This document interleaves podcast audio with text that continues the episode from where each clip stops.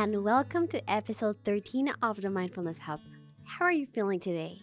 Hope you had a week full of great things, and even if there were some ups and downs, I hope things are better than before. Well, welcome to December, the last month of 2022. So let's make the best out of it. It's never too late for creating new habits, especially if they will impact our lives in such a positive way. Thanks to every listener who joins this beautiful space called the Mindfulness Hub. Thank you for being part of our Mindful Tribe, for being here, and for supporting this project.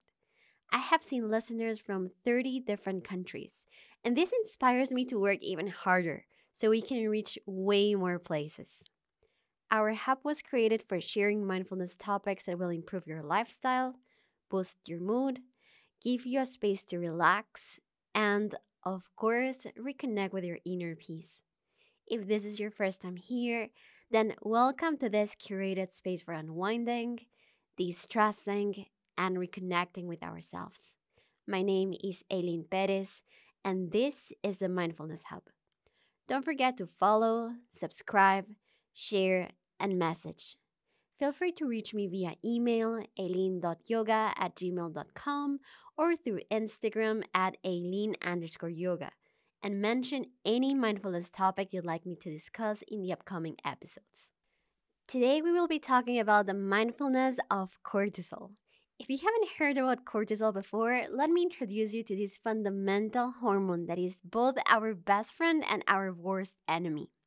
First of all, we often associate cortisol with stress, which is valid, totally valid, but in such a negative way that there is no space to acknowledge the positive effects cortisol has in our bodies. Cortisol has probably saved your life. For example, when we had to make quick decisions in danger. Cortisol is best known for producing the fight or flight response, and it is secreted by the adrenal glands just above the kidneys. This reaction developed as a means of survival, enabling people to react to what could be a life threatening situation. The change in hormones and physiological responses forces us to either face the threat or leave it behind. But cortisol also helps control blood pressure, increase the body's metabolism of glucose, and reduces inflammation. So, wait a minute before putting cortisol in the blacklist because our bodies need cortisol to survive. Here comes the important part. Having too much cortisol constantly will likely cause us to overreact towards common stressors like heavy traffic, tasks at work, or having an argument with a loved one. Over the time, these out of control stressors compromise our health and become chronic conditions if we don't manage stress efficiently and reduce our cortisol levels. Stress becomes harmful when it doesn't decrease. Before you know it, we get caught up with it, stuck with it, and it is prolonged. It is a fact that we all have stress, and it can be produced from unpleasant situations as well as great situations like getting a new job, moving into a new home, or even falling in love.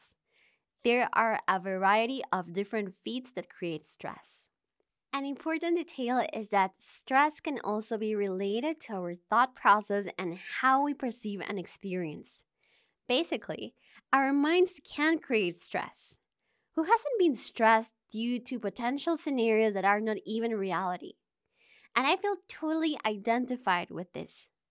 For example, when you message a friend or a loved one and they take too long for replying. I know it sounds funny, but I know that you've been there because sometimes we end up thinking maybe we did something wrong, maybe they are angry at us, and other random reasons instead of stating more mindful facts, such as maybe this person is probably busy, or maybe they're having a hard time that has nothing to do with me. Sometimes our mind wanders so much that we start creating stress where there is originally none. What I wanted to say is that we can be one of our main stressors, unfortunately. And if you feel identified with this, then you arrived to the right place because mindfulness will help you to rewire your mind and get rid of these bad habits. Let's go back to what happens to our body during a stress response. When you encounter a perceived threat, such as a large, unfriendly dog barking at you during your evening walk, your hypothalamus, a tiny region at your brain's base, sets off an alarm system in your body. Through a combination of nerve and hormonal signals, this system prompts your adrenal glands. As I mentioned before, they are located on top of your kidneys and they release a surge of hormones, including adrenaline and cortisol. Adrenaline increases your heart rate, elevates your blood pressure, and boosts energy supplies. Cortisol, since it is the primary stress hormone, increases sugars in the bloodstream, enhances your brain's use of glucose, and increases the availability of substances that repair tissues. Moreover, cortisol limits functions that will be non essential or harmful in a fight or flight situation. It alters immune system responses and suppresses the digestive system, reproductive system, and growth processes. This complex natural alarm system also communicates with the brain regions that control mood, motivation, and fear. I guess we have all gone through the effects of cortisol levels going up, such as our heartbeat increasing or our body tensing up. It is not a pleasant feeling at all, right? Imagine experiencing that constantly on a daily basis. It sounds like an infinite nightmare. But yes, it happens. Our natural stress response can go wild, and it is not healthy at all. The body's stress response system is usually self limiting. Once a perceived threat has passed, hormone levels return to normal. As adrenaline and cortisol levels drop, your heart rate and blood pressure return to baseline levels, and other systems go back to their regular activities. But when stressors are always present and you constantly feel under attack, that fight or flight reaction stays turned on 24 7, full day shift. The long term activation of the stress response system and the overexposure to cortisol and other stress hormones that follows can disrupt almost all of your body's processes. This puts you in an increased risk of many health issues, including anxiety, depression, digestive problems, headaches, muscle tension and pain, heart diseases, sleep problems, in between others. And yes, memory and concentration issues are also included in this list of struggles. This is why it's so important to learn healthy ways to manage and cope with our life stressors. Techniques that I would suggest would be mindfulness, meditation, and breath work, of course. But how does mindfulness help the way we deal with stress? Well, since mindfulness is a way of training attention and fostering awareness, it will help us focus on being present with no distractions while being more attentive to our body functions and reactions. At the same time, it gives us more clarity when dealing with stress, allowing us to stay calmer instead of triggering immediately any fight or flight mode. In addition, Mindfulness reduces activity in the part of your brain called the amygdala. The amygdala is central to switching on your stress response. So, effectively, your background level of stress is reduced. Let's drop some facts.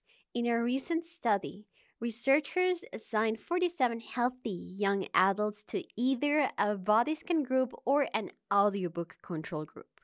People in the body scan group were given an Android phone loaded with a 20 minute guided body scan adapted from the mindfulness based stress reduction MBSR program. The body scan involved paying attention to momentary physical sensations beginning with the feet and ending at the head. Although MBSR also includes meditation and yoga, researchers wanted to see if the body scan portion alone might help reduce stress. Book group members were given an audiobook called Madman's Tale. Both groups were asked to listen to the recordings for 20 minutes per day, each day for eight weeks. At the end of eight weeks, cortisol levels declined in the body scan group, but went up in the book group. This means that the body scan group as a whole showed less biological stress at the end of the study compared to the book group. Yes, mindfulness works. Plus, it helps the brain function more efficiently. I'll tell you how right now. According to the Pacific Neuroscience Institute, when the brain is not engaged in higher order thinking processes, it activates the mind's default mode network, DMN, which can be explained as the brain involved in self related thinking and mind wandering. Excess time in the default mode network has been connected to lower mental health outcomes and higher levels of amyloid beta deposits, connected to onset of Alzheimer's disease in the brain. Luckily, a regular mindfulness practice can reduce default mode activity while stimulating other aspects of healthy brain function.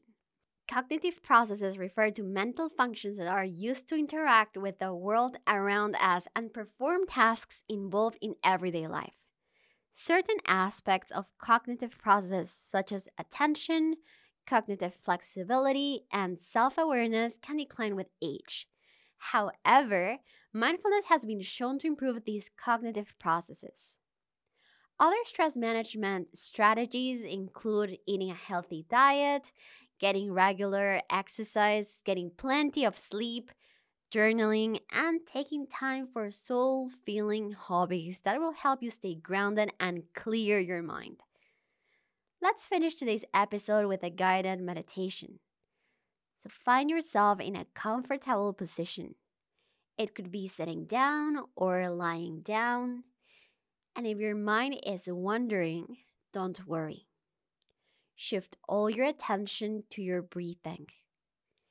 Feel your inhalations and exhalations becoming deeper, smoother, and softer. Feel the texture and temperature of the air that you are breathing in this moment. Feel the path of the air that enters from your nose, reaches your lungs, and then comes back. Now let's go more into detail by feeling this gentle air touching the corners of your nostrils. Your abdomen expanding during the inhalations and contracting during the exhalations. Relax the muscles from your jaw, neck, and shoulders. Leave the worries aside and take this moment to reconnect with your inner peace. Start feeling your body from head to toes. Feel your head, face, neck, shoulders, arms, hands, chest, back, abdomen, hips, legs, knees, and feet. If there's any area in pain or hurting, we're going to direct our breathing to that part. Take a deep breath and repeat the following affirmation I release all tension for my mind and body. I let go of my stress. Two more times. Take a deep breath. I release all tension for my mind and body. I let go of my stress. One last time. Take a deep breath. I release all tension for my mind and body. I let go of my stress. We have reached the end of episode 13. Don't forget to follow, subscribe, share, and message. And I have a very important announcement in the upcoming episode, so don't miss it at all. Once again, feel free to reach me via email aileen.yoga at gmail.com or through Instagram at aileen underscore yoga. And most important, give yourself the chance to unwind in the Mindfulness Hub. Have a great day ahead. I'll be with you next episode.